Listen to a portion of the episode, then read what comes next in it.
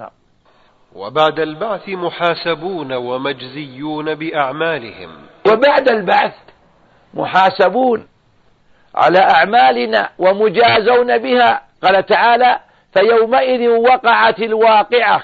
فيومئذ وقعت الواقعة. وانشقت السماء فهي يومئذ واهية. والملك على أرجائها ويحمل عرش ربك فوقهم يومئذ ثمانية. يومئذ تعرضون لا تخفى منكم خافية. وقال ونضع الموازين القسط ليوم القيامة فلا تظلم نفس شيئا. والحساب حق اقترب للناس حسابهم وهم في غفلة معرضون.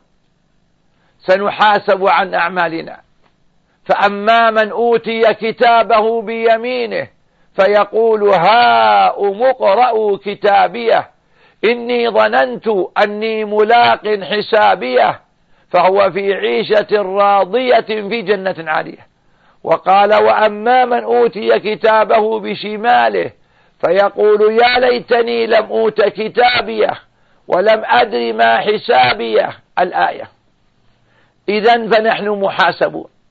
عن أعمالنا قليلها وكثيرها. ولا نستطيع الجحود ولا الإنكار. فينطق الله الجوارح فتشهد علينا بأعمالنا. اليوم نختم على أفواههم وتكلمنا أيديهم وتشهد أرجلهم بما كانوا يكسبون. وقال ويوم يحشر أعداء الله إلى النار فهم يوزعون. حتى إذا ما جاءوها شهد عليهم سمعهم وأبصارهم وجلودهم بما كانوا يعملون. فالحساب حق. يحاسب الله العباد في لحظة كما يرزقهم في لحظة ما خلقكم ولا بعثكم إلا كنفس واحدة. وقال جل وعلا في سورة الفرقان أصحاب الجنة يومئذ خير مستقرا وأحسن مقيلا. ما ينتصر ذلك يوم القيامة إلا وقد استقر أهل الجنة في الجنة وأهل النار في النار. يقضي الله بين عباده بعلمه ويجعل الكتب والملائكة يعني إظهارا لكمال عدله ليعلم العباد أن الله لا يظلم أحدا. والدليل قوله تعالى ليجزي الذين أساءوا بما عملوا ويجزي الذين أحسنوا بالحسنى. ومن كذب بالبعث كفر والدليل قوله تعالى زعم الذين كفروا أن لن يبعثوا قل بلى وربي لتبعثن ثم لتنبؤن بما عملتم وذلك على الله يسير. من كذب بالبعث وأنكر بعث الأجساد من قبورها فهو كافر بالله مكذب ما أخبر الله به.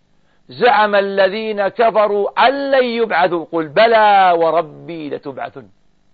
وقال في سورة آه، سبأ وقال الذين كفروا لا تأتينا الساعة. قل بلى وربي لتأتينكم عالم الغيب. وقال ويستنبئونك أحق هو. قل إي وربي إنه لحق. ورد الله على من أنكر البعث. قال تعالى وضرب لنا مثلا ونسي خلقه. قال من يحيي العظام وهي رميم قل يحييها الذي أنشأها أول مرة وهو بكل خلق عليم أوليس الذي خلق الأزواج كلها بقادر على أن يخلق مثلهم؟ بلى وهو الحق والخلاق والعليم أليس الله أليس ذلك بقادر على أن يحيي الموتى؟ فالخلق الأول أعظم من الخلق الثاني. الخلق الثاني أهون. وهو الذي يبدأ الخلق ثم يعيده وهو أهون عليه. وأرسل الله جميع الرسل مبشرين ومنذرين والدليل قوله تعالى رسلا مبشرين ومنذرين لئلا يكون للناس على الله حجة بعد الرسل. وأرسل الله رسل جميعا مبشرين بالتوحيد محذرين من الشرك وعمت الرسالة جميع طوائف الأمم. ولقد بعثنا في كل أمة رسولا أن اعبدوا الله واجتنبوا الطاغوت. رسلا مبشرين ومنذرين لئلا يكون للناس على الله حجة بعد الرسل وكان الله عزيزا حكيما. نعم. وأولهم نوح عليه السلام وآخرهم محمد صلى الله عليه وسلم. الرسل أولهم نوح لما فشى الشرك في قومه بالغلو في الصالحين بعثه الله. وتتابعت الرسل ثم أرسلنا رسلنا تترى.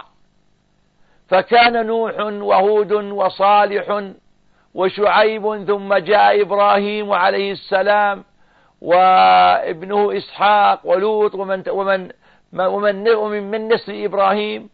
إلى لأن الأنبياء نوح الأول ثم الأب الثاني إبراهيم وكل الأنبياء بعد إبراهيم من ذرية إسحاق ابن, ابن إبراهيم إلا محمدا صلى الله عليه وسلم فهو من ذرية إسماعيل بن إبراهيم نعم. والدليل على أن أولهم نوح قوله تعالى إنا أوحينا إليك كما أوحينا إلى نوح والنبيين من بعده. وكل أمة بعث الله إليهم رسولا من نوح إلى محمد صلى الله عليه وسلم. يأمرهم بعبادة الله وحده وينهاهم عن عبادة الطاغوت. كل الرسل هكذا. المهمة الدعوة إلى التوحيد والتحذير من الطاغوت من الشرك بالله. قال تعالى وما أرسلنا من قبلك من رسول إلا نوحي إليه أنه لا إله إلا أنا فاعبدون.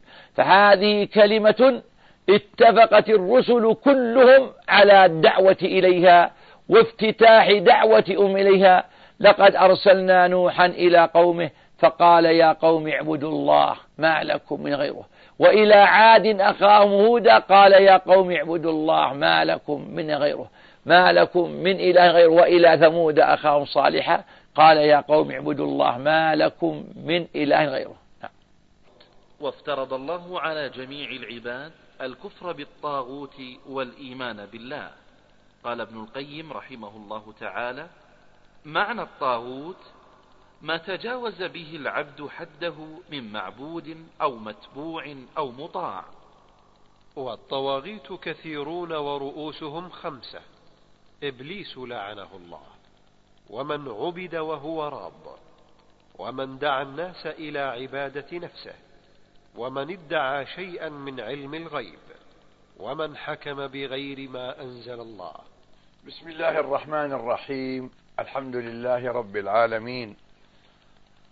اللهم صل وسلم وبارك على عبدك ورسولك وخيرتك من خلقك وأمينك على وحيك محمد بن عبد الله صلوات الله وسلامه عليه أبدا دائما إلى يوم الدين وعلى آله وصحابته أجمعين وعلى التابعين لهم بإحسان إلى يوم الدين. يقول الشيخ رحمه الله وافترض الله على, العب... على جميع العباد الكفر بالطاغوت والإيمان بالله.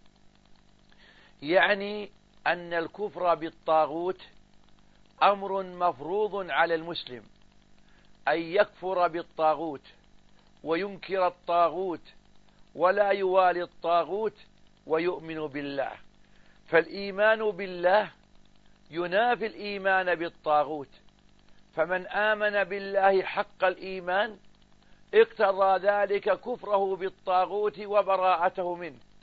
قال جل وعلا ولقد بعثنا في كل أمة رسولا أن اعبدوا الله واجتنبوا الطاغوت وقال تعالى فمن يكفر بالطاغوت ويؤمن بالله فقد استمسك بالعروة الوثقى فالعروة الوثقى لا يكون مستمسكا بها إلا من رضي بالله ربا وبالإسلام دينا وبمحمد النبي رسولا. وكفر بالطاغوت وتبرأ منه وأصبح بريئا من الطاغوت بشتى أنواع ذلك الطاغوت كما سيأتي بيانه. قال ابن القيم رحمه الله تعالى معنى الطاغوت ما تجاوز به العبد حده من معبود أو متبوع أو مطاع. قال ابن القيم رحمه الله الطاغوت ما جاوز به العبد, به العبد حده من معبود أو متبوع أو مطاع. يقول ابن القيم أو بكر بن القيم الزرعي دمشق رحمه الله تلميذ شيخ الإسلام صاحب المصنفات السائرة والعلوم والبحوث والعلوم النافعة معرفا للطاغوت قال ما تجاوز به العبد حده. قال تعالى لما طغى الماء حملناكم في الجارية. طغى بمعنى جاوز حده. فقوله ما جاوز به العبد حده من معبود. بمعنى إذا جاوزت الحد في مخلوق فجعلته معبودا من دون الله فقد صيرته طاغوتا. أو أن إنسانا عبد برضاه واختياره ورغب الناس في ذلك فإنه بذلك طاغوت كما سيأتي. فالحد أن البشر كلهم يعبدون الله وحده. لأجل هذا خلقوا. قال جل وعلا ولا يأمركم أن تتخذوا الملائكة والنبيين أربابا أيأمركم بالكفر بعد إذ أنتم مسلمون؟ فالعباد دعوا لعبادة الله. فهناك عابد وهناك معبود. المعبود هو الرب الأعلى والعابد من سوى الله من العالم. فإذا جاوزت في مخلوق حده فنقلته من معبود لربه إلى كونه يعبد ويؤهله فقد جعلته طاغوتا. أو جاوزت الحد في متبوع بأن قبلت قوله على كل حال وافق الحق أو خالفه وجعلت قوله حجة وفيصلا في الأمر ولو كان على خلاف الحق فإنك جعلته بذلك طاغوتا فإن الواجب أن نرد ما اختلف الناس فيه إلى كتاب الله وإلى سنة رسول الله صلى الله عليه وسلم. ونعلم حقا أن الخلق مطالبون بهذا. إذ الكتاب والسنة. معصومان من الزل وخطأ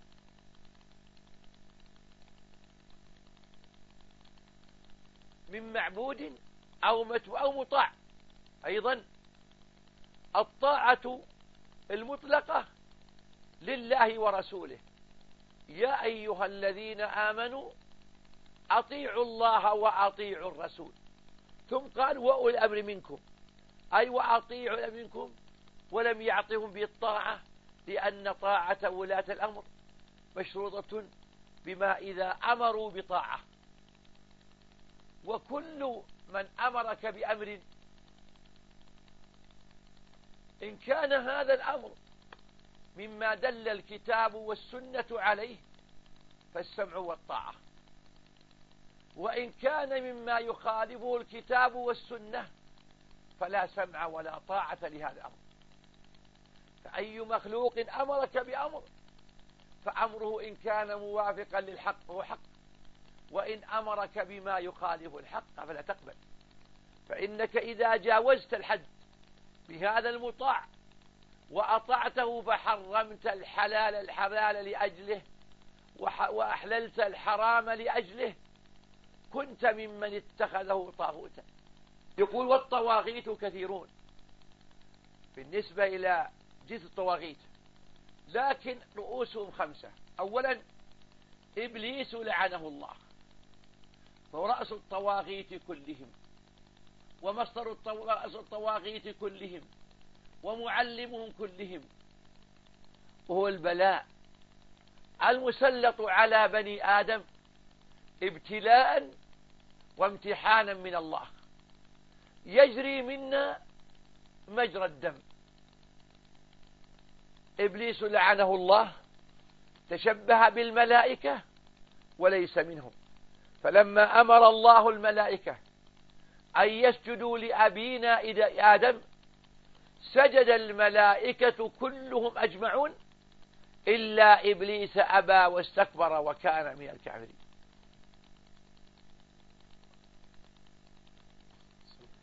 فإبليس لعنه الله رأس الطواغيت لأنه تكبر على الله ولم يسجد لآدم وقال أنا خير منه. خلقتني من نار وخلقته من طين. فلما تكبر على الله وأبى أن يسجد لآدم أهبطه الله الأرض ولعنه ومسخ ظاهره وباطنه وجعله قوادا لكل رذيلة داع لكل جريمة. ولهذا لما أيس عدو الله من رحمة الله وأيقن بخلوده في عذاب الله أقسم بعزة الله ليغوين بني آدم. وسأل الله أن ينظره إلى يوم الدين. قال أنظرني إلى يوم يبعثون. قال إنك من المنظرين. قال فبما أغويتني لأقعدن لهم صراطك المستقيم ثم لآتينهم من بين أيديهم ومن خلفهم وعن أيمانهم وعن شمائلهم ولا تجد أكثرهم شاكرين. إنه عدو الله. يجري منا مجرى الدم. ساع في إفسادنا وإضلالنا إلا أن الله عصم منه عصم منه عباده المخلصين. إن عبادي ليس لك عليه سلطان. الثاني من عبد وهو راضي. الثاني من رؤوس الطواغيت. من عبده الناس ورضي بعبادة الناس له غلوا فيه وجعلوه بمنزلة الرسول أو أعظم؟ فلم فلم يعني يضجر من هذا وينتعظ من هذا؟ بل رأى نفسه أهلا لذلك وهذا عين الضلال. فمن عبده الناس وهو راض بأن يعبدوه كان من الضالين. إنكم وما تعبدون من دون الله حصب جهنم أنتم لها واردون. لو كان هؤلاء آلهة ما وردوها وكل فيها خالدون. فغلاة الصوفية أرباب الطرق يوجد عند بعض أولئك من يدعو الناس إلى عبة نفسه. ويقول إذا ألمت بكم كروبات فأتوا قبري وادعوني تجدون الفرج العاجل. وهذا كله من الضلال. تخبط الشيطان بعقولهم فأضلهم عن سواء السبيل. الثاني. الثالث. ومن دعا الناس إلى عبادة نفسه. من الطواغيت. من دعا الناس وناداهم إلى أن يعبدوه من دون الله ويعظموه ويقول قبر الترياق المجرب. وأتوا قبري واسألوني واستغيثوا بي. فمن فعل ذلك فهو طاغوت من الطواغيت لأنه أتى بما ينافي أصل الإسلام حيث دعا الناس إلى عبادة من دون الله. الرابع من ادعى شيئا من علم الغيب. من الطواغيت من ادعى شيئا من علم الغيب. الغيب لا يعلمه إلا الله. قل لا يعلم من في السماوات والأرض الغيب إلا الله وما يشعرون أيان بعد وعنده مفاتح الغيب لا يعلمها إلا هو ويعلم ما في البر والبحر وما تسقط من ورقة إلا يعلمها ولا حبة في ظلمات الأرض ولا رطب ولا يابس إلا في كتاب مبين. من ادعى علم الغيب فعلم الغيب إلى الله. من ادعى أنه يعلم ما في غد فهذا ضال مضل. قال جل وعلا عالم الغيب فلا يظهر على غيبه أحدا إلا من ارتضى من رسول فإنه يسلك من بين يديه ومن خلفه رصدا. فمدعي العلم الغيب كالكهان والمشعوذون كالكهان المشعوذين والرمالين أو المنجمين الذين يدعون علم الغيب ويستدلون بالأفلاك الأرضية السماوية على الحوادث الأرضية وكل هذا من التخرصات والظنون الكاذبة.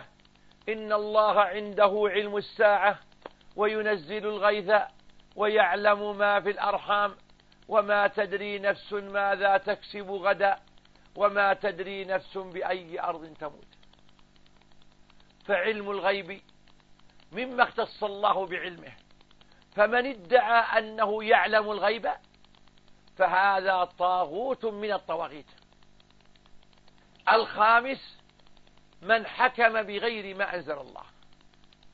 لأن الله جل وعلا أنزل كتابه بالهدى ودين الحق وأنزلنا إليك الكتاب بالحق مصدقا لما بين يديه من الكتاب ومهيمنا عليه فاحكم بينهم بما أنزل الله. وقال جل وعلا فاحكم بينهم بما أنزل الله. وقال جل وعلا إنا أنزلنا إليك الكتاب بالحق لتحكم بين الناس بما أراك الله. فالحكم والتحاكم لله ولله لكتابه ولسنة رسوله صلى الله عليه وسلم. فمن حكم غير الشرع حكم القوانين والأعراف والآراء والعادات الجاهلية والتقاليد الجاهلية فقد فهو طاغوت من الطواغيت.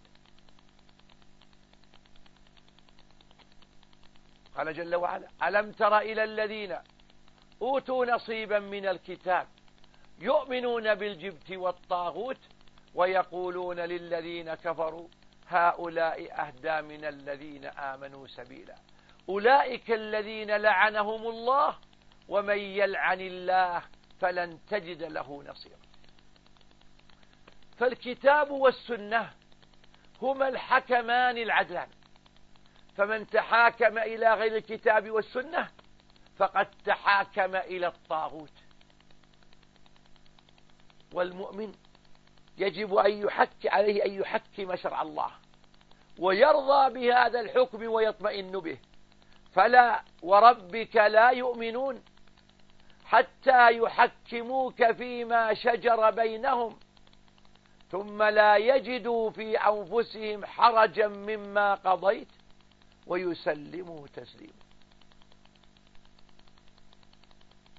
فيقبل حكم الله ويرضى به ولا يكون في صدره حرج منه. وقد وصف الله الذين حكموا بغير شرعه بالكفر والظلم والفسق قال تعالى ومن لم يحكم بما أنزل الله فأولئك هم الكافرون. ومن لم يحكم بما أنزل الله فأولئك هم الظالمون. ومن لم يحكم بما أنزل الله فأولئك هم الفاسقون. فهل هي أوصاف لواحد وأن الحاكم بغير ما أنزل الله يوصف بالكفر والظلم والفسق أم أن الكفر والظلم والفسق أوصاف متعددة. من العلماء من قال كل هذه الأوصاف الكفر والظلم والفسق أوصاف لموصوف معين ومنهم من قال تختلف. فالحاكم بغير ما أنزل الله إن حكم مستحسنا حكم غير الله زاعما أو أو زاعما تساوي حكم الله بحكم غيره. أو مجا أو, أو يرى الجواز أو أن حكم غير الله أفضل حكم الله فهذا كافر بلا إشكال ومن حكم بغير ما أنزل الله لكنه لا يعتقد مساواته لحكم الله ولا يقدم يعني ولا يقول إنه أحسن حكم الله فهذا ظالم جائر. لأنه حكم ظلما وعدوانا ومن حمله عن حكم غير الله طمع مادي فإنه فاسد. وعلى كل حال الحكم بغير ما أنزل الله.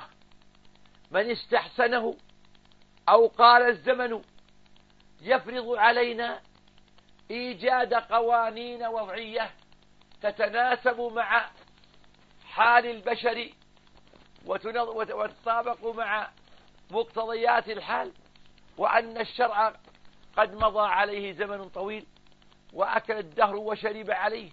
فلا بد للناس من قوانين تواكب عصرهم وتناسب حالهم. نقول هذا ضلال وكفر بالله وجحود لآياته. فالواجب على المسلم أن يرضى بحكم الله وأن تطمئن نفسه بذلك. وألا وألا يحكم يحكم إلا بشرع الله وأن يعتقد كمال حكم الله وعدالة حكم الله وظلم القوانين وفسادها وتناقضها وعدم قدرتها على مواكبة العصر وأن الشريعة رغم قدمها فلا تزال غضة طرية تتناسب مع كل زمان ومع كل قرن. والدليل قوله تعالى لا إكراه في الدين قد تبين الرشد من الغي فمن يكفر بالطاغوت ويؤمن بالله فقد استمسك بالعروة الوثقى. أما قوله تعالى لا إكراه في الدين قد تبين الرشد من الغي. يخبر تعالى أن هذا الدين دين الإسلام لا يكره الناس عليه. بمعنى لا يحمل كل إنسان يقال التزم وإلا قتلت. فإن هذا الدين دين الفطرة يخاطب العقول والفطر السليمة. أمر الله بالدعوة إليه والجهاد في سبيله لإزالة العوائق الحائلة بين الدعوة ووصولها إلى مسامع الخلق. لكن لا يلزم أن تفرض على كل إنسان ذلك. إنما تفرض عليه التزام أحكام الإسلام ليكون الدين كله لله. أما أن يعبد الله ويدخل في الدين فإن أمر هذا الدين واضح. فإن أدلته واضحة. والفطر السلم تقبله. فمن دخل فيه عن قناعة ورضا به فالحمد لله. ومن لم يدخل فيه من اليهود والنصارى فقد جاء أمر الجزية وشأنها بل وبعض العلماء يعم الجزية حتى على عباد الأوثان. المهم أن يكون الميدان فسيحا للإسلام ليصل إلى مسامع البشرية وليفهمه الناس ويصغوا إليه فإن من أصغى إلى الإسلام وتعاليمه قبله ولا بد إلا من عصم الله. نعم. أحسن الله إليك. قد تبين الرشد الهدى من الغي الضلال ووضح الأمر. فمن يكفر بالطاغوت ويؤمن بالله فقد استمسك بالعروة الوثقى وهي لا إله إلا الله. لا انفصام ولا تصدع لبنائها ولا انفصام لعراها بل هي عرى ثابتة متماسكة. دروس